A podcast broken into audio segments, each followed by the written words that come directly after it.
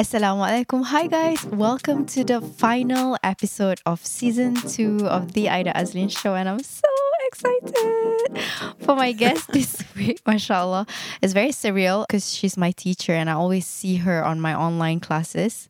Mashallah, today I have the blessed opportunity to talk to her and ask her whatever I want. Inshallah. Almost. Anse Tamara, do you want to say hi? Yes, I want to say hi. Assalamu alaikum to you and assalamu alaikum to all of your listeners and viewers. I'm so happy to be here. Thanks for inviting me. No, thank you for accepting the invitation. Okay, Anse Tamara, can you share a little bit more about yourself? Yes, absolutely. So my name is Tamra, and it rhymes with camera. Oh, uh, Tamara. Tamra, mm-hmm, Tamara Gray. And you often see in front of my name the word Anse, and many people think that's my name. It's not my name. It's a very colloquial Syrian expression that means teacher. And when I first came back to the United States, I had lived in Damascus for 20 years. And oh, wow. Eh, well, it was a beautiful time. And while I was there, I was studying Islamic studies in the classical traditional fashion when I was there, I was teaching uh, students already, and people called me Anse. And so in 2012, when I came to the United States, the students that I had that were here asked me, What should we call you? Should we call you Ustaza? Should we call you Sheikha? And I was feeling very, extremely nostalgic for Damascus. Aww. And not only was I feeling nostalgic, I was also feeling that the words ustaza and sheikha didn't have a lot of meaning in the West mm-hmm. for people. So it was okay to have a different name. Mm-hmm. So I said, no, just call me Anse. And of course, now some people are very confused by that word. And now I kind of accept almost anything. And since I finished my doctorate, people call me doctor, and sometimes they just say, "Hey, you," and that's okay too. So, alhamdulillah. but um, yeah, I came back to the United States in 2012. I'm originally from Minnesota. I lived for 20 years in Damascus, Syria, walking on a path of ilm and tarbiyah. It was a Inshallah. beautiful time. I am very, very grateful to Allah subhanahu wa ta'ala for that time. Of course, I deeply wish that it had been longer and I was still there. But I also am grateful for for the opportunity to take what Allah gave me in Syria, what Syria gave me. Syria is such a blessed, beautiful place. What Syria gave me in all of those 20 years and share it with others. So I'm grateful for that. I have three children. I have two grandchildren. I was going to say I have a granddaughter, but I have a brand new grandson as well. MashaAllah. Alhamdulillah. And I just finished my doctorate last spring in leadership at the University of St. Thomas, or from the University of St. Thomas. I run an organization called Rabata. Mm-hmm. And that's where you take classes through Ribat, the, the academic program there. Yes. And we also have a publishing company, and we are giving rise to women's voices. My vision is to create a world with a rising tide of women scholars, women community care agents. I love that. Yeah, and women upbringers of our communities, our families, our societies. And I really believe that once Muslim women take on this role, really the ummahat al mu'mineen of these days, mm-hmm. uh, we will find great changes in our cultures and in our societies that are going to be really positive, positive changes that are going to uplift our communities. And I'm hoping to leave a legacy that young women, young Muslim girls, and really Muslim girls and boys, men and women around the world will be able to hold on to as we get closer and closer to the end of times and more and more difficult times, mm. they'll be able to hold on to the message of the Prophet the life of Rasulullah sallallahu and his companions, which was a joyful, beautiful, wonderful life. And we have lots more projects at Rabata. Anyone can go to rabata.org to check them out. There's so many. MashaAllah. You did it so beautifully. So I'm happy that I got you to introduce yourself. Already, like, my mind has like a gazillion questions to ask.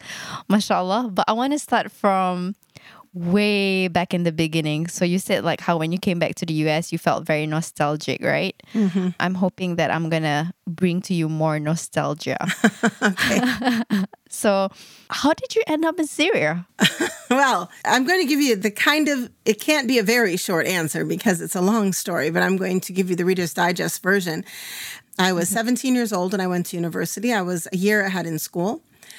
I went as a practicing Christian that had developed doubts. I was doubting the concept of Jesus as God, and I didn't want to worship a man. Mm-hmm. You know, I, I, I didn't like this idea that God was a man. Mm-hmm. Through studying more about Christianity, because I thought you know that would help me, I decided I can't be a Christian anymore, and then I went on a path of learning about religion. Eventually, I met some Muslims and then I became a Muslim. Now that story is really short, and there are you know other details there, but you need to write a biography, Allah. Yeah, inshallah, maybe one day, inshallah. inshallah. But the question of how I got to Syria it starts there. So I'm a Muslim now. It's 1985 in Minnesota, right? And you are 18, 19. I was 18 years old, 1985. I was a new Muslim very little community. And the first community of women that I met were Malaysian. And they, yes. And I have to say, that was a gift from Allah. It was a real gift because they taught me worship. So when I moved in with these Malaysian women, there were nine of them and me. There was just so many cultural clashes. I was so American and they were very, very Malaysian but um, the funniest part is that this is all pre Google. So I became a Muslim before Google, before internet. Mm-hmm. And it's Isha. We're praying Salat al Isha, okay? The nighttime prayer. And it's the first time I, we all pray together. And one of the young women, she was the Imam. And after we prayed this prayer, she turned to me and I had already taken off my prayer clothes. And she said, Aren't you going to pray witr? Well, I had no idea what witr was. I was a brand new Muslim. I, I was struggling with five prayers. Now you're going to add another one? but she answered herself. She didn't let me answer, right? I paused. Like she said, Aren't you going to pray witr? And I kind of froze. I didn't know what to say. I didn't know what that was. She said, Oh, you pray witr after tahajjud. MashaAllah, husnuzan. She thought well of you. Yes. And I was like, What is tahajjud? What is witr? What is she talking about? But I didn't say anything. I just said, Yep, that's what I do. and so she said, Shall I wake you up? And I said, Yep, sure, do it. And so she did. Like she started waking me up for tahajjud, and I, I don't know if I looked up in a book or called somebody or something and said, "What's tahajjud? What is this that I got myself into?" but yeah, mashallah. So I started praying tahajjud with them very, very early. God bless mashallah. them because yeah, it was a great habit to start. And that spiritual nutrition early on was a great help, really. It was a great help to the challenges and trials of being a convert in your own community. They truly were wonderful. How did you find them? Well, it was the 80s, and the Malaysian government, God bless them, had sent Malaysians all over the world in the 1980s to study. And so at my university, we had, oh, maybe 20 Malaysians, men and women. Mm-hmm and I was at a smaller university. I mean, at the bigger University of Minnesota, there were even more. Malaysians were at every university in the 80s, mashallah. Really, wow. really active. And yeah, and then they all went back and built the country, mashallah. So I became Muslim. It was January. I met the Malaysians in January, moved in with them sometime around February or March. Now, during those months, even though I was definitely blessed with the presence of these friends, I was struggling because the Muslim community wasn't very well developed in mm-hmm. the 80s. Mm-hmm. And I was disenchanted mm-hmm. with what I saw in community. And I remember standing on a corner of Grand Avenue and Snelling. Anyone in Minneapolis will know that corner. And just doing like a quiet dua to myself, a prayer to God, saying, I need help. I can't go on like this for very long. I need help. And mm. subhanAllah, very soon after that, I was introduced to a Syrian woman who lived in California. She was a godsend, absolutely godsend. I called her up on the phone and I used to, this was in the days also before cell phones for your audience to imagine. Like I had to use a payphone and put quarters in to call her to California and ask her all of my questions, of which she had decent answers. Like, unlike the community that I found myself in, she really was able to respond to my concerns, my flounderings, and my issues. I really was so appreciative of her, and I eventually went to visit her, and she was Syrian. Now, what happens here is that I also, during this time, everyone wanted to marry me. MashaAllah. Yeah, because I had a passport. I was cute. Oh. I wore a hijab. I was an We need photo proofs, Anse. You need photo proof that I was cute? Okay, I'll have to look something up. But I mean, I was cute enough, let's say. So I kind of realized I had a choice of any nationality. And I mm-hmm. started thinking, what nationality do I want to marry? Do I want to marry a Malay guy? Good food in Malaysia. But I do I want to marry someone an Arab? Do I want so I started thinking like that. And after I met her and I learned that there were women teachers in Damascus, I was like, I'm, I need to marry a Syrian. And Subhanallah. so that's actually what I did. I sought out marrying a Syrian so that I could eventually go to Syria. I don't know why I didn't think I can just get on a plane and go on my own. That never crossed my mind. It's mind. okay, you were 18. Yeah, exactly. And it was I was from Minnesota, so I, we didn't travel a lot. My family didn't travel internationally back then at all. Mm-hmm. I don't know. It never occurred to me that I could just get on a plane and go on my own. So I, I got married, and alhamdulillah, we stayed in the United States for six years or something, and then finally we did move to Damascus, where I lived for twenty years until the war. I would have stayed there forever, but Allah had a different plan, and I, I came back. So that's how I got to Syria. That's the short version. So would you say that if anyone wants to study in Syria, find yourself a Syrian husband? No, I would not say that. not at all. As a matter of fact, no, I know, no, not the best way to go about that. no, it's not safe, right? Yeah, I would tell them join Ribat. Join Ribat. Yes, exactly. Wow. So six years in the US and then together you guys moved to Syria to study or was it you moved to set up a new life or what was the intention? My intention was to go there and learn my religion. My husband had family there. So he actually wasn't too excited about moving back to Syria. It mm-hmm. was really me who was pushing, pushing, pushing, pushing. And so for him, his parents were there. We had two daughters at the time. So mm, also we were thinking they can learn Arabic. You know, it would be good for them to learn Arabic if we go. And I think really for my husband, it was a trial basis. And for me, it was, I just wanted to get there to start taking serious classes. So it was kind of a combined intention, I suppose. We mm-hmm. were we were going to move there permanently. But also for me, I wanted to learn my religion. Would you then say that you've always been a seeker of knowledge? Like you were like one year ahead already in uni, so like you probably already know that, hey, I'm a pretty great student, right? Yes, I was always a, a brainy kind of studenty kind of person. I enjoy studying very much. If university in the United States was free, I would just go all the time. I would never quit. I just go get another degree. It's just fun. It's like candy for the brain.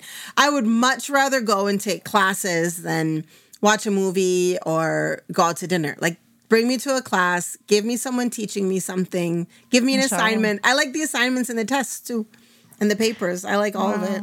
So when you go to Syria, did you learn Arabic before you go or when I became a Muslim, the very beginning, it became clear to me immediately that I needed to learn Arabic if I was going to have access to the sacred book of Islam, the Quran. So I went to ISNA, which is a Islamic Society of North America convention or conference here in the United States. That was really wonderful. It was the first time I was ever in a situation where I was in a place where the majority of people there were Muslim. It was it was a mm. really new experience for me. Anyway, there I bought cassette tapes and a oh, little book wow. Mm-hmm. That taught me how to read the Arabic language. And that is literally how I learned. I put those cassette tapes on, opened that book, and learned how to phonetically decode. It wasn't really reading with understanding, of course, it was just phonetically decoding Arabic. After I got married, I had a child, my first child. I had graduated from university and I took a summer Arabic course at the University of Minnesota. Uh, so I did that one course. Then we moved to Philadelphia. And while I was doing my master's, a couple of times I registered to audit an Arabic class at the University of Pennsylvania. I was never able to complete those classes. They added to my language knowledge for sure. But I had a child and I was pregnant and I was in school and I had a husband. It was just too much. I, I just couldn't do it. I couldn't, I, I didn't, I never lasted. And maybe because I was auditing, I don't know. So when I moved to Syria in 1992 or 93, my Arabic was bad. I could parse out words. I had a limited vocabulary. I had memorized some surahs in the Quran, of course, like all new Muslims do. I could say a few phrases, but I didn't speak Arabic, you know? I had mm-hmm. some understanding of the structure of the Arabic language, a limited understanding. There, I learned Arabic by studying in Arabic. So, very much the way foreigners come to the United States, they learn English by going to the university. That's really how I learned Arabic. Part of it was I used to make so much dua about Arabic, you know, that I would learn it. In fact, one of the classes that I was taking, our teacher was telling, it was a Sira class, the life of the Prophet Sallallahu Alaihi Wasallam. And our teacher was t- reminding us. So before you study the life of Prophet Muhammad, sallam, we used to go back really far back, and we were talking about Isa, alayhi salam, Jesus. And we were talking about the time when the disciples of Jesus were called upon to go to other townships and teach them about Jesus' teachings. In the Bible, this is a story that is mentioned in Acts. Where we were reading it, it was different. The way we were studying it was that they refused to go, that they were told to go and teach, go forth and teach, and they didn't want to leave Jesus. They didn't want to leave him. So they didn't go, and they woke up the next morning and they could no longer speak their language, but instead they were speaking the language of where they were supposed to go. So I heard that story. Now, as a Christian, I knew something about this, but we used to call it speaking in tongues. We called it something else. So I knew the story, you know what I mean? But I had never heard it like that before. That day, it dawned on me. I was like, oh, you silly woman, how did you not think of this before? I said to myself. the one who teaches language is Allah. La mm. ilaha illahu. And so from that day, I started making dua, and, I, and I, I share it with your listeners because it's a dua that everyone should make. It really works well. Ya Allah, teach me Arabic like you taught the disciples of Jesus the languages of the places they were supposed to go. But then I added a caveat, but don't let me forget English. I didn't want to forget English. And that may make you laugh, but at that point in the 80s, I had met a number of converts who really had forgotten English. I mean, their, their English wasn't good anymore. They spoke in kind of a, a weird, broken English as though they were always speaking to foreigners who couldn't understand them. And I didn't want hmm. that to happen to me. I wanted to keep my the sort of level of English language that I had accomplished by then, if you will. So yeah, so a lot of dua really uh, helped me, and also talking to anyone who would be who was willing to talk to me. Subhanallah. The reason why I ask you this, Anse, is because I live in Morocco oh, and I speak no Arabic. So I've been going about it like you know, like how you say, "Oh, you silly woman." No, I'm saying to it myself, "Silly, you silly woman." you're, you're asking everyone to teach you Arabic, but you did not ask the owner of all languages, which is Allah Subhanahu wa Taala. And it's true, like you should make du'a for big and small things, and especially if you want to learn something that you really want to learn. Subhanallah. yes, And the reason I asked you that as well is because when I moved to Morocco, the one thing that I really missed the most about Singapore is I couldn't find classes. Because in Singapore, I was always busy, I was always going to classes. Mm. But in Morocco, all the classes are in Arabic, right? And yeah, no, I have no excuse. I just have to go. yeah. And if you go to a class in Arabic, you're gonna miss a lot of it the first time, but that's okay. Go for the Arabic. Go for the mm. Arabic, and then you can keep taking them in English at Ribat, but then go for, to learn the Arabic as well, so you can get the subject at Ribat and the Arabic there. That's so true. You have a background in Arabic, though, don't you? You have some sort of background. I know how to read, but not with understanding. Yeah, so I had a little bit more than that, but I mean, anything you do is going to help you. Exactly. Okay, so you went to Syria, started studying all these like classes. So the one thing that really struck me the most was that when you were doing all of that, you were juggling your your family. You moved to a whole new world. Basically, you just did hijra. How did you stay sane? That's a high compliment. Yeah, no, I was enjoying myself. You know, I, I loved it. I loved it. I loved Syria. I loved new. It was exciting. It was fun. I really love traveling. I love new things, but I really wanted to be in Syria and I loved it very much. I I think staying sane was easy. It wasn't Because you loved it. and I wanted to be there and I had a goal. I had a goal. I mean, I was there to learn.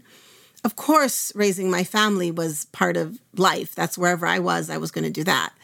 yeah, it was it was a wonderful place to be. And I personally thought it was a wonderful place to raise children too. Mashallah. Okay, so before we move on to the next part of your life, which was when you moved back to the US in 2012, I wanted to ask you like, was there during your whole 20 years of staying in Syria? Could you share with us maybe one or two stories that has stuck with you? So many stories. Uh, I'll just tell the ones that come to mind first. When my son was around seven years old, my very good friend started to visit the Umayyad Mosque at Fajr. And because she started to do that, I started going with her. And the Umayyad Mosque is an incredible resource of Damascus that I hadn't really accessed much before then. And so what happened is we started going almost every day. She went every day. I didn't make it every day, but almost every day with our sons. She had a son too. And we would go for Fajr. We would pray Fajr there. And the mosque is so big. I, I don't know how to describe it to you. It's enormous. And so we would pray Fajr, and there were people there. It was so beautiful. And then after Fajr, there were teachers, shuyukh, that would sit in different places of the masjid and would give classes. And our sons would go to this one sheikh who had been coming there to give classes, and he would do a little dhikr session. He'd been coming there to do that for 53 years, every single day when we were there with our sons. And our sons were blessed by the presence of that sheikh. And I, I'm sorry, I don't even remember his name right now, which is terrible, but it was a beautiful experience for them. And so this was a daily beautiful experience. And my friend is, if you can say so, even more of an extrovert than me, which is hard to find. but she is, I think, even more of an extrovert than me. And so she started talking up everyone in the masjid and learning about them. And so she said to me, You know, there's a man who comes here who it is said about him that he has an answered dua. Mm. So if we find him, ask him to make dua for your girls. So at the time, both of my girls were taking national examinations. My eldest was doing a baccalaureate, and my second was doing a brevet, the ninth grade exam. So these are important exams, national examinations in Syria. The ninth grade one dis- decides whether you can go to high school or not. So it was high stress in the house, you know? And so one day, after this very beautiful morning, as usual, you know, uh, we were there. Our my our sons visited the sheikh. We prayed duha there. We are there for long enough that we were also able to pray duha and then leave. We usually left and fed the birds, and then we Aww. would drive away. So on this day, as we walk out of the masjid, my friend says, "There he is. That's the man that has an answered du'a." Let's go ask him. So we walked up to him and I opened my mouth to tell him to make dua for my daughters. And he took one look at me and he said, May God send you a good man. and I said, Too late for that. and just footnote, my husband is a good man. Okay. But that's just what I said. I was, I was all discombobulated. That's not the dua I wanted. And then I said, No, no, no, I want you to make dua for my daughters. So he did. Now, but that's not the end of the story. The hilarious part of the story is okay, alhamdulillah, I met the man, the dua person. I went back to my car, put my son in the back seat, was fussing around a little bit with my keys. You know how sometimes you get in the car and you can't quite find your keys right away. Mm-hmm. And this was in the days before you just pushed a button to start your car. And finally, I found my keys, put them in the keyhole, and I saw from the corner of my eye two women walking towards me very quickly. Then they were older, so they were kind of, you know, as older women will run sometimes, semi jogging towards me. and they were gesturing with their hands wait, wait. To be honest with you, I thought maybe they wanted charity because early in the morning, very often, that is who you met outside the masjid. So I paused for a minute to see what they wanted, and they came up to me, and guess what they wanted? They wanted to know if I would marry their son. son and brother. So it was a it was a mom and a daughter, and they were trying to find a wife for her son. Didn't they see your son at the back? No, they didn't see him. But it's so funny. It was the answered dua of that sheikh. Oh my right God. away, an immediate, right away. an immediate response. I was like, I'm so, so what sorry. Did you say? I said, I'm so sorry. Did you show your ring? Well, no. You see, I don't usually wear a ring. I, oh. I it's a Western. I find it a Western uh, symbol, and I my fingers don't do well with rings, so that's another reason. And I've tried to get in the habit of wearing rings, but every time I try, I fall out of the habit again. But so I don't usually have a ring on. So yes, that's probably part of it. But they were far away from me anyway. Mm. And I said to them, I said, I know for sure that your son or brother is a good man because I was thinking about that talk. But I'm so sorry, I'm already married. MashaAllah. oh my God how immediate that dua was answered. Yeah, it was something else. And that's the thing. These are the kinds of people that lived in Damascus. These people that had immediate answered dua, people of God, people of worship, people of ilm. And I was really blessed to meet so many of them. That's one story that came to my mind. If I can think of another one that is Imam Nawawi is mm-hmm. from Syria. The reason his name is Nawawi is because he's a, he's from a village called Nawa Mm. And so a number of times I was able to go to that village and visit his gravesite where he's buried, his maqam. And he had put in his will that he didn't want a stone erected above him. And so there wasn't, but subhanAllah, a tree has grown above his maqam, above his grave, that is enormous and beautiful. And so then they built around the tree like a little I don't know, a hut or house or something, a little. Mm-mm. And so you go into that space to give him salam and make dua for him or, you know. So yeah, that's another beautiful thing. Dama- Syria is a beautiful country and I miss it. Alhamdulillah. May you get to return to Syria, inshallah. May Allah keep the land safe and blessed. And Ameen. may Allah reward all the people in Syria, inshallah, for all that they're going through. I mean, I thought of another story if you will yes. have another. This one is really a special one, and I think your listeners should hear it. There is a tradition of learning hadith. When you want to be a true scholar of hadith, you memorize the matan and the sanad, the text and the chain mm-hmm. of the hadith of the seven great books Bukhari, Muslim, Dawood, Tirmidhi, Ahmed, Ibn Hanbal, Ibn Majah, Nisa'i. Okay? Now, in the early 20th century, there was a great man named Badr al-Din al-Hasani who was known as Sheikh al Hadith al Akbar, the great scholar of Hadith, because he had memorized all of those books. He was well known for that. And of course, you and I know, and your listeners know, when I say the book of Bukhari, it's m- multiple volumes, as all of them are. Yeah. One day, I was invited to a party. I arrived, and we were, the audience was sat in chairs. The chairs were set up so that there was an aisle in between us, and behind us were French doors. Okay. Mm-hmm. I asked the person next to me, Do you know why we're here? She said, I, don't know. She said, I'm not sure. The lights went out and a spotlight shone on the French doors. And the doors opened, and in walked 35 women holding above their heads a certificate for the memorization of oh, all seven, seven, of those books. books of hadith. 35 women. 35. And we were celebrating that incredible accomplishment. And they also then opened a mahad for a, an institute for the study mm-hmm. of hadith first, and then, of course, Islamic sciences as well.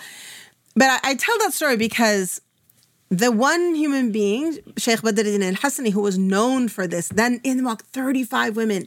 And it's the time for women to come back to knowledge. It's the time for women to cling to and to take on the incredible beauty of this religion.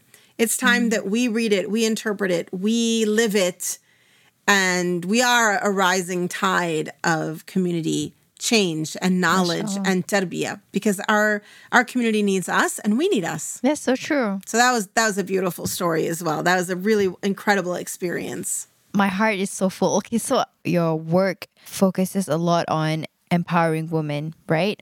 This is a field that I'm very, very passionate about. I grew up with three other sisters, so there's four girls. I've never had a brother. The only man I know is my husband. So it's like women and their concerns and their aim and their goals are very, very dear to my heart. And I wanted to ask you okay, one, this is a sidetrack question, but you know, when you said when you were 17 and you said like you didn't agree that you were worshiping a man do you think there was like a feminist thing or it was just like Oh, for sure. It was absolutely a feminist thing. Muslims are afraid of the word feminism, but there are many, many different types of feminism. And we don't need to talk about that. But definitely at 17, it was a feminist thing. But it's an Islamic thing. God doesn't have mm-hmm. a gender. That's true. Yeah. So at 17, I was like, why would I worship a man? I mean, at that point, my opinion was that men are very imperfect, as are women. Yeah. That was a sidetrack question, but I kind of feel exactly what you feel because I grew up with a mother who, mashallah, she is very independent. She always tell me like whatever goals that you want to pursue, you can do it. I believe in whatever you want to do. Like there's no such thing as, you know, only men can do certain things and women can't. And my dad, mashallah, bless him, he has four daughters. So he is also always championing us and saying, like, you know, you whatever you put your heart to, you can do it. So I grew up with that mindset. But unfortunately, like, especially with like the current generation right now, we're distracted from going after honorable goals. Oh, The things that we are occupied on currently is very sad. And I wanted to ask you, like, do you have advice for young women like us, like in our 20s and in our 30s, who are currently juggling like family and work, but at the same time, we don't want to lose our spiritual purpose? Yes, first of all, yay your parents for championing you all. That's such a blessing, and may Allah reward them Ameen. for their good work with you and all the good work that you and your sisters do. You know, I really think that if I'm thinking about late 20s, early 30s, and what is this young woman doing in her life right now? Late 20s, early 30s, if she's married, she probably has very young children. Maybe she started work in her mid 20s, so she's working as well.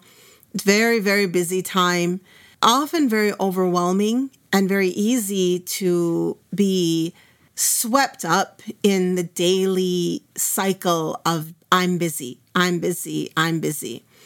So, my advice would be threefold. One is just take a minute and make an intention.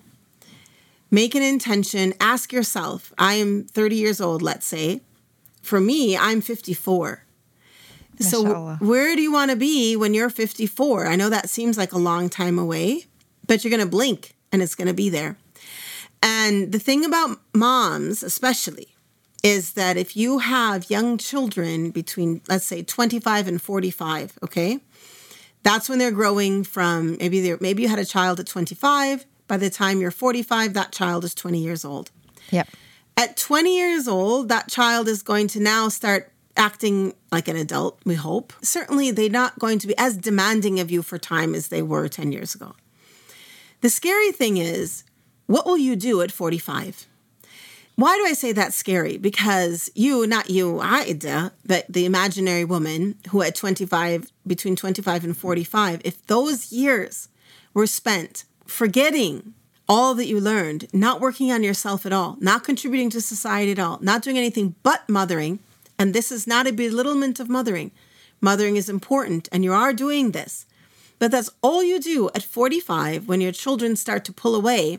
It's going to be very painful, and mm. it may be very difficult to bring yourself back into the community of work, the community of even volunteer work. Mm-hmm. First of all, it's intention. What do I hope to be able to say about my life when I'm 54 or when I'm 60, when I'm 50? Whatever's easy to think about. Is it easier to think about when I'm 35, when I'm 45? What do I want to say mm-hmm. about myself every 10 years? And then make that intention. And of course, connect that intention to Allah. Second, make sure that during the 20 years of your life, and this I learned from my teacher, make sure in those 20 years of mothering that you take two hours a week. That's not a lot. Take mm-hmm. two hours a week. One hour for learning. Maybe you're taking an online class. Maybe you're going to a local class. One hour for learning about your religion is what I mean here. And one hour for giving back to community. And that can be anything. Maybe you're babysitting your friends' kids so they can do their learning. Maybe you're mm. teaching others how to knit. Maybe you have, maybe you're really good at Quran, so you're teaching someone else how to recite Quran. Mm-hmm. Whatever it is, hold on to the ability to take and give so that when you hit that period in your life as a mother, which you will, where you just have more time on your hands, especially for stay at home moms, you will be able to quickly continue that process of learning and giving and just be you'll be right in the groove. You won't have to take time. You'll just be right there and be able to do that. So that's number 2. So the first is intention, the second is the 2 hours. And the third thing I would say is that it's very easy to put ourselves aside for the people around us. And I, I'm not criticizing that. I think there's too much of the world that criticizes that. There's something really beautiful in service. There's something really beautiful in caring so much for people around us. But we have to have our boundaries. Hmm. And the most important boundary is the boundary of ibadah, worship. Don't miss your fardh prayers. Don't miss your obligatory prayers because you're taking care of a child or children or anything actually, or a job. Don't set aside your obligatory prayers for anything. Know that your obligatory prayers are as important to your spirit as breathing is to your body. And none of us would be willing to stop breathing for a while. Why are we all afraid of this pandemic? I mean, I don't mean that almost sounds like I'm mocking or being silly. I'm not. Our, our lungs are critical to our life, and it's scary to have any issue with your lungs. In the same way, our fardh prayers are critical to our life, and we have to really hold on to them with the same type of protection that we hold on to our health. Those are my three pieces of advice. And I really believe if you hold on to those three, that you're going to make it up into your 45, 50, really happy and really ready to enjoy the next life stage because it is a different life stage and it should be enjoyed. And you don't want to reach to that space with regrets. You want to reach mm. to that mm. space ready to take on mature womanhood, which is different than young womanhood. Mashallah, I'm quite excited for that. And I love your tips. They're all quite practical to do, especially the two hour one. When you put it into context, like, yeah, I have two hours that I can spare, and that should be a priority because you're feeding your soul and you're also giving back to the community, right? Exactly. Inshallah. Super, super wise advice. Alhamdulillah. Thank you so much, Anse, for that. Okay, I want to take a break from like asking you serious questions. We're going to play a game. Okay. It's called favorites, okay? So anything that first comes to your mind. Okay, that's to be hard because favorite. So yeah. whatever I answer about the favorites will be today, okay? I might change my mind next week. okay, what is your favorite Arabic word today? My favorite Arabic word. Rabata. Beautiful. Okay, is there a reason why? Uh, yes, actually, rabata means to bring together, and it is a root word of many important, beautiful words, including ribat, rabita, uh, rabata, so many, irbat, rab. There's so many really important, beautiful words that come from rabata, which is actually why we chose that name. Inshallah. All of these other terms talk about connection to people, connection to each other, connection to God, connection to one another to change and take care of society in Morocco, they used to have ribats, since you live in Morocco, that were places that women could go for mm. rest and care and um, almost like safe houses of today. Mashallah. Yeah, so it's a really, it's a beautiful word. Someone told me today that in Iraq, there was a rabata that was something or a person maybe, I didn't, don't remember exactly, that used to look for the mistake of society or the, the problems of society in order to fix them. So wow. it really has incredible, incredible branches from this root word. It's all encompassing. Yeah, it's all encompassing of all the work that I want to do in my life. Nice. What is your favorite book that you've read today? You know, a book I read recently that I really enjoyed was Heart's Turn I love it. Yeah, it's really it's nice. Really, really good. Yeah. Yeah, it's really touching, well written. I really like how it talks about repentance and the growing into faith. It's beautifully written, beautifully done. MashaAllah. Love it. MashaAllah. Okay. What is your favorite travel destination besides Mecca, Ooh. Medina, Syria? Oh, you know, something funny about me is anywhere I go, the second I get there, I'm just saying, oh, I want to live here. I could live here. I love this place. It's really people laugh at me now because I everywhere I go I say the same thing. However, la, a year ago, I went to Konya. Konya, I said something different. I said I could retire here. It's a very mm. spiritual place. Konya. It's Turkey, right? It's in Turkey. It's where Rumi, Maulana Rumi yeah. is buried. It's a very spiritual place. It's also sort of quiet, but yet because it is a tourist place for people who are on a spiritual tourism, it does have many people from other countries. It's a little bit more diverse than other mm. places. Mm. and great, fantastic food.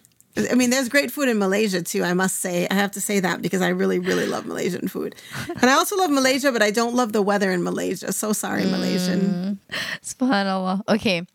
I have two other favorite questions. Second last one is what is your favorite subject to teach today? I really love teaching Sirah, but I think the one that I'm going to say that really, really is my favorite to teach is Aqidah. And the reason for that is I consider Aqidah both a science of old and a science of new. That we have to mm-hmm. think about what does the Quran say? What do the scholars say? What does the Hadith say about how we should understand Allah subhanahu wa ta'ala, Tawheed, for example. But at the same time, we have to know and understand what are the challenges of today that may be messing with our mind or messing with our aqidah. It's not enough just to study the old books, in my opinion. We also need to understand that there's something out there called white savior syndrome. And how is that affecting our understanding of Allah is the most powerful, for example? Mm, mm, mm, I really enjoy thinking about Aqidah, talking about it and teaching it and preparing those lessons. I really enjoy that. And I am also a philosophy lover. And of course, Aqidah, part of Aqidah is Ilm al Kalam, which does have some philosophical methodologies in there and things like that and ways of thinking. So I think that's probably why. MashaAllah. I'm attending your Aqidah class and have attended your Sirah class. I can definitely say that I enjoy both classes. And I love like how you said that you actually this is something that I find a little bit missing in some of the Aqidah classes. As a student, I'm struggling to apply it. I've learned this thing. How do I apply what I've learned today? But like mm-hmm. you said, like you've bridged the gap, and that's why I love taking your classes because it makes sense. Thank you. know, so alhamdulillah, mashallah. Yes, guys, please try to sign up for Ribat classes. I'm a mm-hmm. student and inshallah will stay for a long, long time. Inshallah. Inshallah, I mean.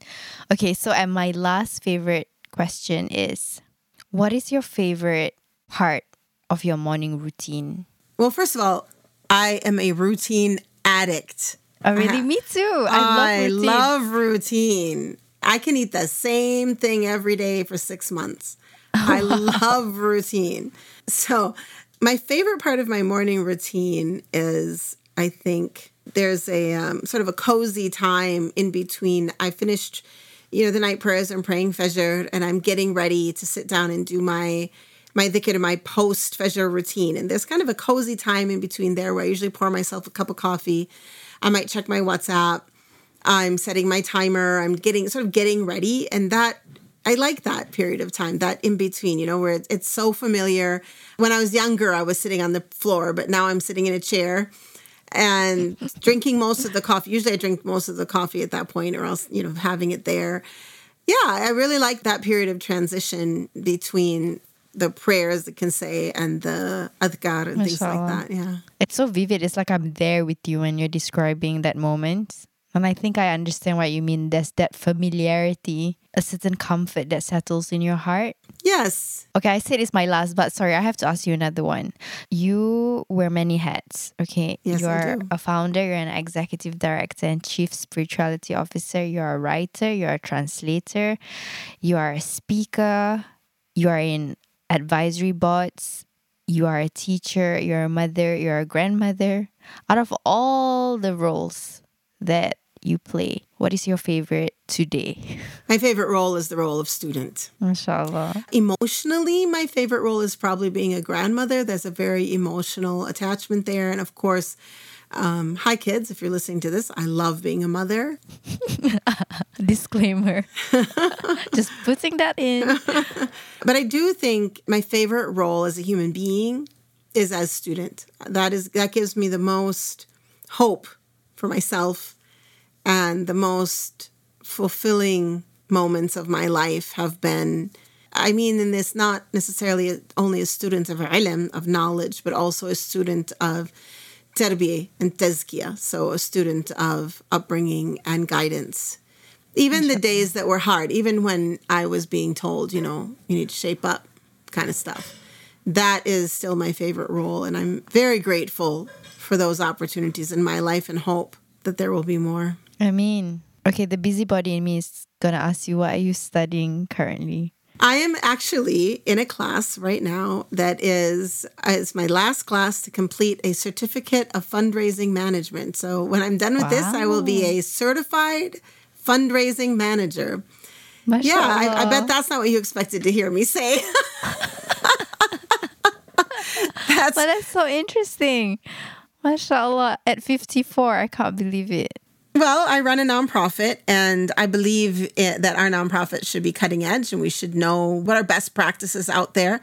And I'm really blessed because the Muslim Philanthropy Association, in association with University of Indiana and the Lilly Philanthropy Association, I think it's called, they have come together to offer these courses at a reduced rate. So, hi Muslims, look for those and take these classes become educated in fundraising so that you can do it in dignified beautiful mm. ways that support your causes and also uh, do that in a way that can build a legacy. Mashallah. You were probably asking Islamically. I am. I actually was thinking maybe gardening. I don't know. Oh.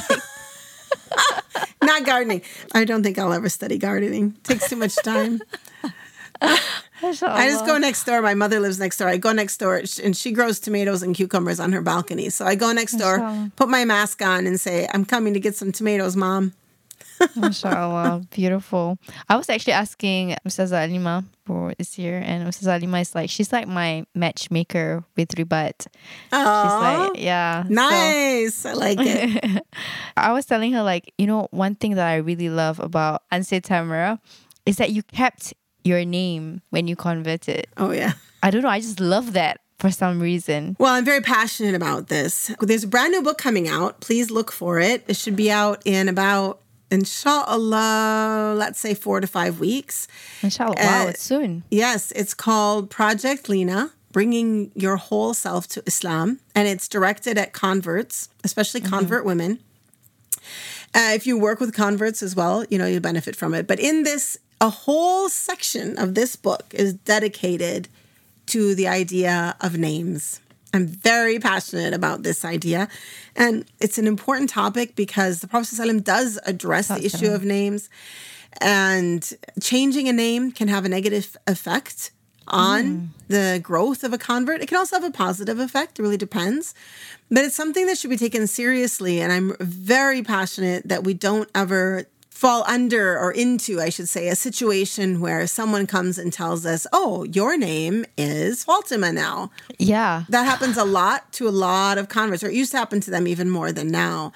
That just removes all the agency from that convert who just had enough agency to change her whole religion. Mm. She also is allowed the agency to make decisions about her name that makes sense for her. Mm. So that's so true. So in four weeks, that will mean like when the episode comes out. Oh wow! So it'll be very soon. Yeah. Yeah, mashallah. So look for it at Daybreak Press on rabata.org forward slash Daybreak Press. You'll see the Project Lina book, brand new book. So exciting. Is there a reason why it's called Lina? Yes, Lina is a nakhla, is a palm tree. Oh. And palm trees are a very unique tree because they have very, very, very deep roots. They have tap roots, not regular roots like other trees. And those roots go deeply into the ground looking for water. And converts, one of the things that we really need is to grow roots. And we need to grow them quickly. And we need to go, grow them deeply because we don't have the resources and family that help us that born Muslims will have. The other thing that palm trees have that is unique is that when there is a hurricane or a, a terrible storm, they usually bend, they don't break. Mm. And again, with converts, we have challenges in our lives that are sometimes quite challenging. Of course, everyone does, but there are certain challenges that are unique to converts. And it's important that we're able to just bend with this the storms of life and then straighten back up again. And the final thing about these same palm trees that have all of these beautiful qualities is that they also give nutritious fruit. Whether it's a date or a coconut, this is very nutritious fruit. And we hope that our all converts will be able to grow deep roots, be very flexible with life's challenges, and mm. give fruit and nutrition to all of the people, communities, and relationships, people around them that they come into contact with. I mean, you know, Anse, one thing that I learned just through from like following your works and even more during this conversation is I feel like everything that you do, mashallah, always have ihsan. Aw, thank you. That's very kind. No, because like I feel like this is what as Muslims we should do. Um, I just read and I actually cried when I read it. Surah Ar-Rahman, the surah that I read and listen like constantly. There was this one line in Surah Ar-Rahman that says, please correct me if I'm wrong, like if you give ihsan, the result is ihsan. If you do anything with ihsan, the results is always ihsan. And this is something that I see um, in everything that you do, like just how you thought about the name, Rabata, how you thought about the name Lina. You said that, you know, you're taking a class on fundraising, like you want your nonprofit to be cutting edge. Everything we do as a Muslim, it has to come from a place of ihsan. It shouldn't be Sloppy. It shouldn't be yes, sloppy. Exactly. هل جزاء الإحسان إلى الإحسان. I mean, I appreciate the comment because it's it's definitely something I strive for and believe in. I believe that we as Muslims are called to ihsan. I believe we are called to this. We are to take on the mantle of Islam, fill our hearts and minds with iman, and live our lives in ihsan. I mean, I mean, and I think that uh, the more we do this, the more we will fulfill the mandate to enjoin all that is good and push back against all that is ugly, which is what we've been called to do. mashallah. Okay, Anse, as a parting word, do you have any advice on anything? I think my advice to people today managing the world as it is today let's define that because the world that is today is a worldwide in many places we're dealing with the pandemic covid-19 in the west we have a lot of issues especially in the united states of systemic racism across the world. Muslims are dealing with islamophobia.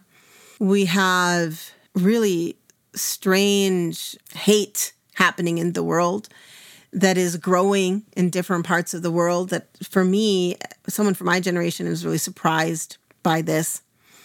And I think for many people to look at the world, it becomes very overwhelming, maybe depressing, maybe anxiety inducing. Hopelessness. Yes, exactly. Issues of economic issues, all sorts of things that also are affecting people today. And my advice is don't allow shaitan, don't allow the world to put you in a state of negativity do anything you can to be positive. Get curious about whatever is happening to you right now. Get curious. What am I supposed to learn here? Be curious instead of angry. Mm-hmm. Find a way to find what it is you're supposed to learn. Think about what is positive here? What joy can you bring to this situation? How can you be the joy jat? How can you be the joyful moment for someone else? What can you do to bring joy into this world? Just living like that every single day will not only make a difference for the individual who makes that intention and does start to live like that, but it will make a difference for so many other people. Mm. And in that making that difference, it becomes that ripple effect and that becomes that rising tide of positivity, that rising tide of community care, that rising tide of tarbiyah, eventually that rising tide of ilm and leadership that we need for today and for tomorrow and the tomorrow, all of the tomorrows that are to come. Mashallah. I love that. Don't get angry, get curious. That should be on a t-shirt, Anse. Okay. You should copyright that. I'll talk to the merchandise department uh, at Rabata. Mashallah. Thank you so much. This has been a really beautiful conversation. I've learned so much as always being in your company. And I pray that, you know, may Allah continue to pour rizki and success and abundance and ease and strength to you and your team and your family. And may Allah continue to let us have the likes of you, inshallah, Aww. so that we can have someone to hold on to it to try to like navigate this crazy but really beautiful life that we're trying to live, inshallah. Thank you very much. I mean, thank you. I mean, I mean. All right, ladies, thank you so much for listening to the conversation. Um, please make dua for Anse Tamara and her entire team. And please, please, please do yourself a favor and sign up to any of Ribat classes. I've taken so many and loved every single one of them. All the Anses are really, really, really not just knowledgeable, but they are super passionate about what they teach.